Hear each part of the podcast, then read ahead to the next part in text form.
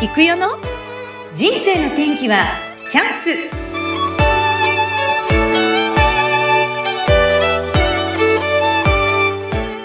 人生の天気はチャンス。この番組はゲストさんの人生を自らの口で語っていただき、ご自身の人生の振り返りや人生観などを探っていく番組です。本日のゲストは静岡県富士市と静岡市でニコ教室先根を経営されています代表の深澤香織さんです。香織さん、こんにちは。こんにちは。よろしくお願いいたします。はい、よろしくお願いいたします。では、簡単に香織さんから自己紹介をお願いいたします。はい。え私は静岡県富士市と静岡市の2カ所でお教室を展開しております。ニコ教室先根講師の深澤香織です。大人を対象に生涯の趣味を持ち、楽しい人生を送りましょうという思いでレッスンを行っております。今日はどうぞよろしくお願いいたします。はい、よろしくお願いいたします。いや、すごいですね。静岡と富士の2カ所で生徒さんをたくさん教えていらっしゃると思うんですが、この2個、2個って今人工的にというか、すごいメジャーなんでしょうか？そうですね。すごく、あの、メジャーというか増えてきていると思います。うん。今、あの、香織先生が教えていらっしゃるのは、年代的には大体何十代の方が多いんですかね？えっと、一番多いのは、やはりあの50代、60代、うん、あの、やはり子育てが終わって何かこう自分がね、生涯楽しめる趣味を何か持とうかなっていう、こう探してる方に、えっ、ー、と、そういう年代の方が多いかなっていう印象です。ああ、もうそうですよね。子育てが終わるちょうど50代。まあ私も今その年代なんですけど、ちょっと、あ、何かやってみたいわって思った人に対して割とこれ入りやすいよっていうことでよろしいですか？そうですね。はい。あの、この教室、先根っていう、この先根の意味は何かあるんでしょうか？先根っていうのは、えっと、漢字がありまして、はい。お教室の、えっと、看板には、あの、ローマ字で、先ねって書いてあるんですけど、実は漢字で書くと、あの、花が咲くに、えっと、音で、先ねって読むんですね。で、あの、まあ、お花がこう、花開くように、音もこう、徐々につぼみから、あの、上達して綺麗な美しい音色に 育っていったらいいなっていう思いで、あの、名付けました。ああ、素敵ですね。この教室は大体何年ぐらい前からやってらっしゃるんでしょうか？そうですね。えっ、と、お教室としては、お教室名をね、つけたのは、あの、実は、えー、ここ数年のところなんですけれども、はい。あの、お教室をやっているのはもう20年近いです。おすごいですね。20年。はい、この2校に入ったきっかけというか、あの、香織先生がなぜこの2校をやろうと思ったんですか？えっ、ー、と、どこから話していいのか。きっかけですよね。うん、はい。きっかけは、あの、お琴の演奏で中国に行ったことがきっかけです。ああ、お琴の演奏で中国に行って、あ、じゃあ向こうでその2個に触れたっていうことですね。そうですね。うん。はい。あの、お琴の演奏で、えっ、ー、と、中国、上海に行って、えー、私たちがお琴を演奏して、で、中国人の方が、えっ、ー、と、2個とか、あの、まあ、他の民族楽器もあったんですけれども、はい、あの、その披露してくれた楽器の中に2個があったというところです。うんその最初その向こうの本場のですよね本場ですよね本場の2個の演奏を聞いた時に香織先生はうわこれだわと思ったんですか？そうですね。なんかこう、素敵な、なんとも言えない、なんて言うんですかね。あの、哀愁を帯びたというか、あの、すごいこう、心に染みるような、あの、音色に、あの、感動しました。あ確かに、あの、ドラマが好きで私、中国ドラマをよく見るんですよ。実は、あの、歴史ものの中国ドラマが好きで。はい。あの、はい、後ろにこう流れる、あの、BGM がですね、結構やっぱ2個のこう音色で、その歌手の方が中国語で歌うっていうのがあるんですけど、すごいなんか独特でやっぱりこう、なんか行ったことないんです。私中国行ったことないけど、なんかすごくこうさっきおっしゃった哀愁を帯びたこうなんかちょっと涙が出るような、はい、なんかあの、あの雰囲気がすごくいいなと思ってね、聞いてますけど、まさにそういう感じで向こうに行って、あ、これいいわと思って始めたんですか？じゃあ、日本に帰ってきて。そうです、そうです。ただ、あの、日本には、あの、当時お教室がね、なかったので、もう20年前ってなると。はあ。ですよね。うん、そうですね。ニコって言っても、こう、誰も、あの、わからないような、ニコって何って言われるような。確かに。でした、20年前っていうのは。えじゃあ、そこからどうやって、その、いわゆるその師匠っていうかね、先生を見つけられたんですか？そうですね。最初は、あの、それこそ日本に、あの、先生がいなかった、教える先生が身近にいなかったので、あの、上海に、あの、実はその、おことの先生も、うん、えっ、と、私と同じように、えっ、と、2個の音色に見せられてしまって はい。で、おことの先生と、あの、一緒に上海まで、あの、習いに通っていました。えー、ちょっと待ってください。すごいですね。上海まで通うって。え、じゃあ、はい、中国の、いわゆる向こうの2個の本場の奏者の先生について習ってきたってことですか？そうですね。うん、はい。どのぐらい通ってらしたんですか？そうですね。約10年近いかな。うん、5年以上は確実に通っていましたけれども。はい。はい。えっと、ね、年にそうですね、3、4回、うん、あの、だいたい3泊4日とか、うん、はい。ぐらいの、はい。短期旅行という 旅行兼勉強みたいな感じでもあったわけですね、きっと。あ、でも旅旅行と言っても、こう、ホテルに缶詰でレッスンを受けたので、えー、観光はほとんどしてないです。あ、そうなんですか。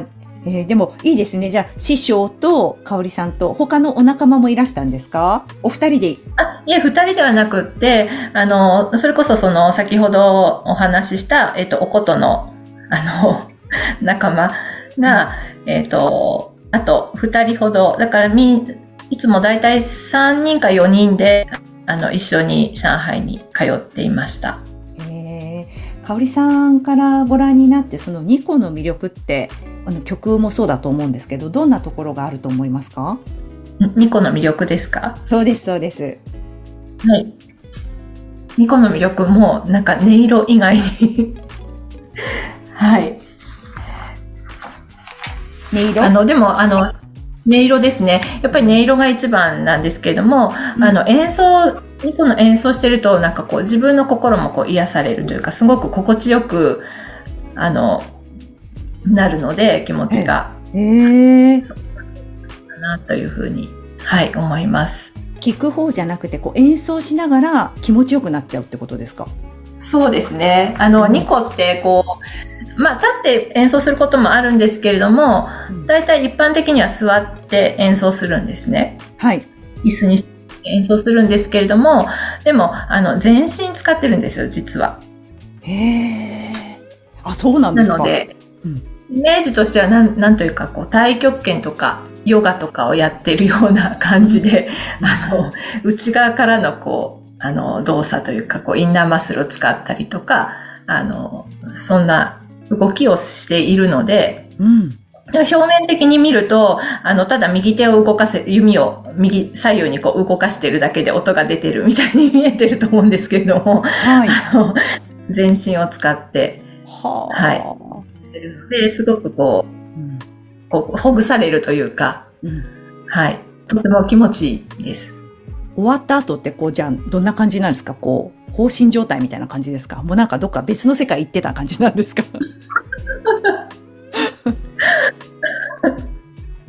でもなんていう、なんかこう、すっきりするというか、はい。うん。もう、あの、本当心地いいですね。なんか体がこうリラックスできるっていう感じです。なるほど。いや、実はあの、香織さんと出会ったのも、あのね、あるイベントで香織さんが演奏しているところで私が司会をしていて、終わった後に香織さんのお顔を見たら汗がうっすら、こう、スーッとこう出てたんですよ。だから、いや、え、ちょっと待って、こんなに汗かくのって思ったんですけど、やっぱ汗かくんですね、そしたら。そうですね。まあ演奏する曲にもよるかもしれませんけれども、はい。結構、あの、体感とかね、そういったところが大事になってきますので、ああ、それはちょっと、あの、見てるだけじゃとわかんないですね。うん、実際に今どうなんでしょう。あの香織さんのとこで学んでいる生徒さんなんですけども、まあ、50代から60代の方が多いということだったんですがよくあの、まあ、疑問ですよね。例えばこういうのやってみたいけど音楽やったことないしっていう方もいると思うんですよ。そんな方はどうしたらいいんですか、はい。あ、そう、えっ、ー、と、音楽やったことない、なくても全然大丈夫です。あの、楽器初めてっていう生徒さんがたくさんいますけれども、あの、皆さん楽しく2個演奏され、していますので、うん、大丈夫です。はい。こう、2個始めて演奏するようになって、どうですか？生徒さんの生活なんかも変わってくるんじゃないかと思うんですけど、どんな声をいただけます？やっぱりあの、日常生活の一部に、こう、2個の、あの、演奏というか、2個弾くことによって、やっぱり心がこう、穏やかになったりとか、はい、あの、そういった声を聞きます。うん、そうなんですね。いや、でも、なんかこれまで、だから20年ぐらいもう教えていらっしゃるってことですよね。たくさんの生徒さんに。はい。で、なんかすごく実は、あの、大きなイベントをやったこともあったって聞きましたけど。ああ、はい。やりました、数年前に。うん。はい。やりました。あの、ロゼで、富士市のロゼシアターでやったイベントのことですよね。あそうです、そうです。どのぐらいの規模で、どんな感じでやられたんですか？えっ、ー、と、ロゼシアターの中ホールをお借りしてイベントをやったんですけど、うん、あの、中ホールというのは約700席あるんですね。はい。で、そこをあの、実は満席にしました。すごいですね。すごいですね。700席満席ってすごいですよね。うん。すごいですよね。もうなんか自分でもびっくりなんですけど、はい、でもこれもあのすごいピントさんのねサポートがあってあったからこそなんですよね。へえ、うん。なんか本当にこう生徒さんとかこう周りの人に支えられてるなっていうのはすごく感じます。うんでもそれはやっぱり先生がすごくなんだろうこう思いを持ってやってらっしゃるから生徒さんたちも「あ香織先生についていきたいわ」あと結構あれですかこう辞めちゃう人とかはどうなんでしょう？長いことやるんですか？それもすぐ辞めちゃうんですかみんな？それがね、辞める人がね、すごく少ないんですよね。ゼロではもちろんないんですけれども、うん、あの、もう10年以上にね、のお付き合いになる生徒さんがね、多分50人以上は、もう半数以上は。すごいですね、それ。うん、辞めないんだ、みんな。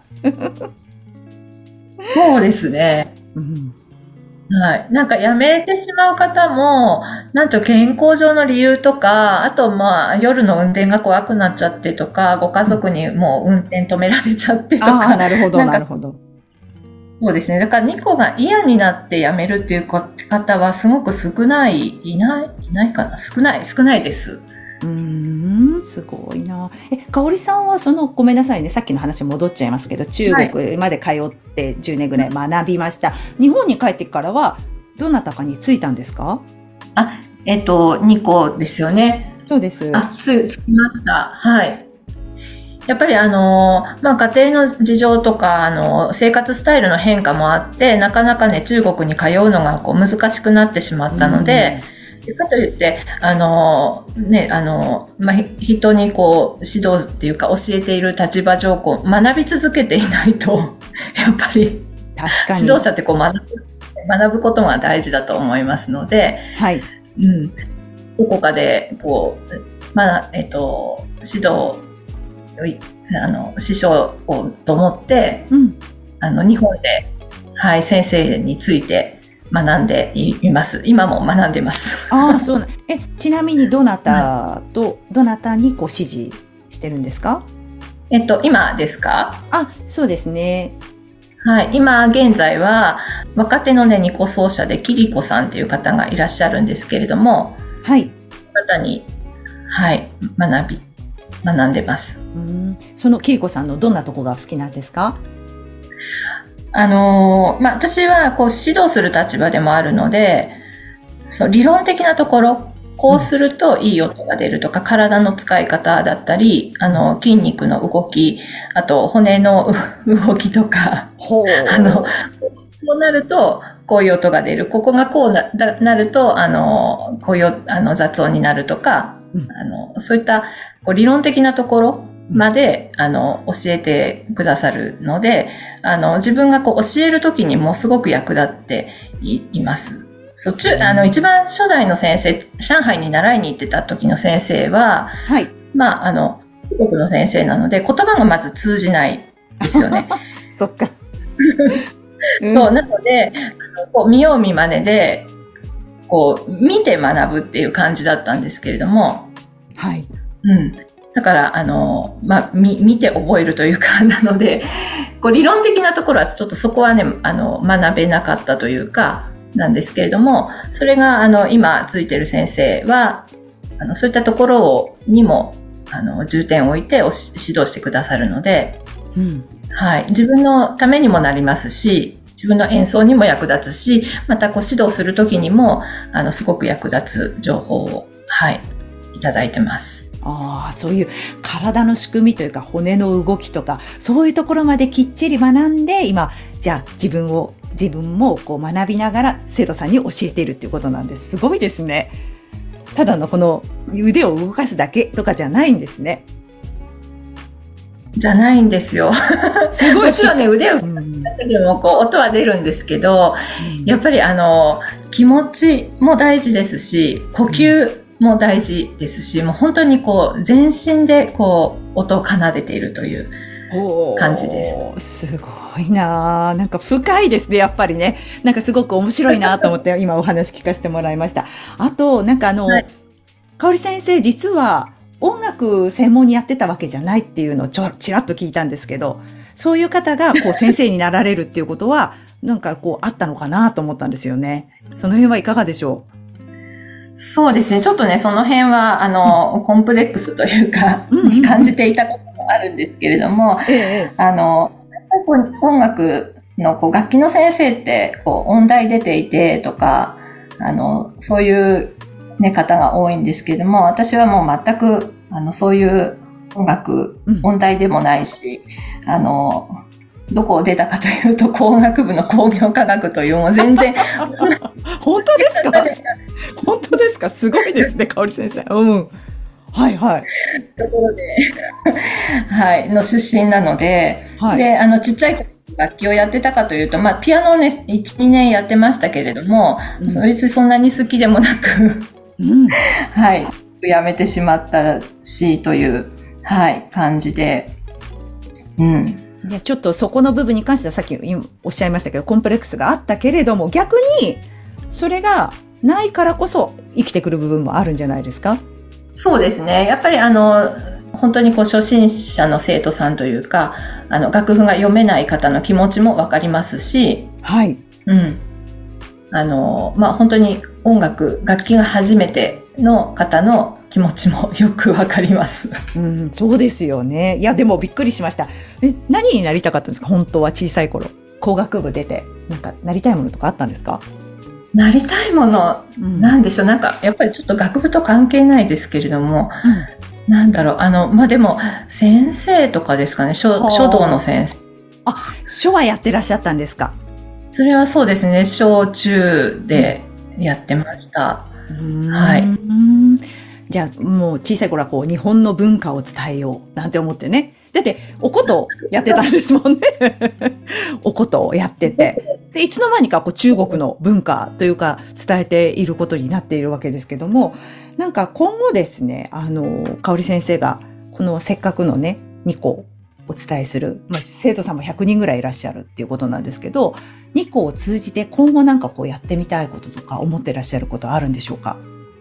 今後やってみたいことですか、うん、やっぱりあの、まだまだこう、2個、ね、20年前に比べたらこう、広がってきて、あの、テレビとかラジオとか、まあ、いろんな場面でね、2個を、の音色をこう耳にすることはあるんですけれども、それでもまだまだこうニッチな業界で、まだあの演奏に行った先で2個初めて見る方とかっていうと、あの手が上がる状態 確かに。音色はね、聞いたことあっても、実物私もね、うん、見たこと、あ、この前ね、香織先生の見ただけで、はい、ちょっと見たことないですね。はい、うん。なので、もっとあの、ニコのこう裾野を広げたいというか、そんな思いで活動を続けています。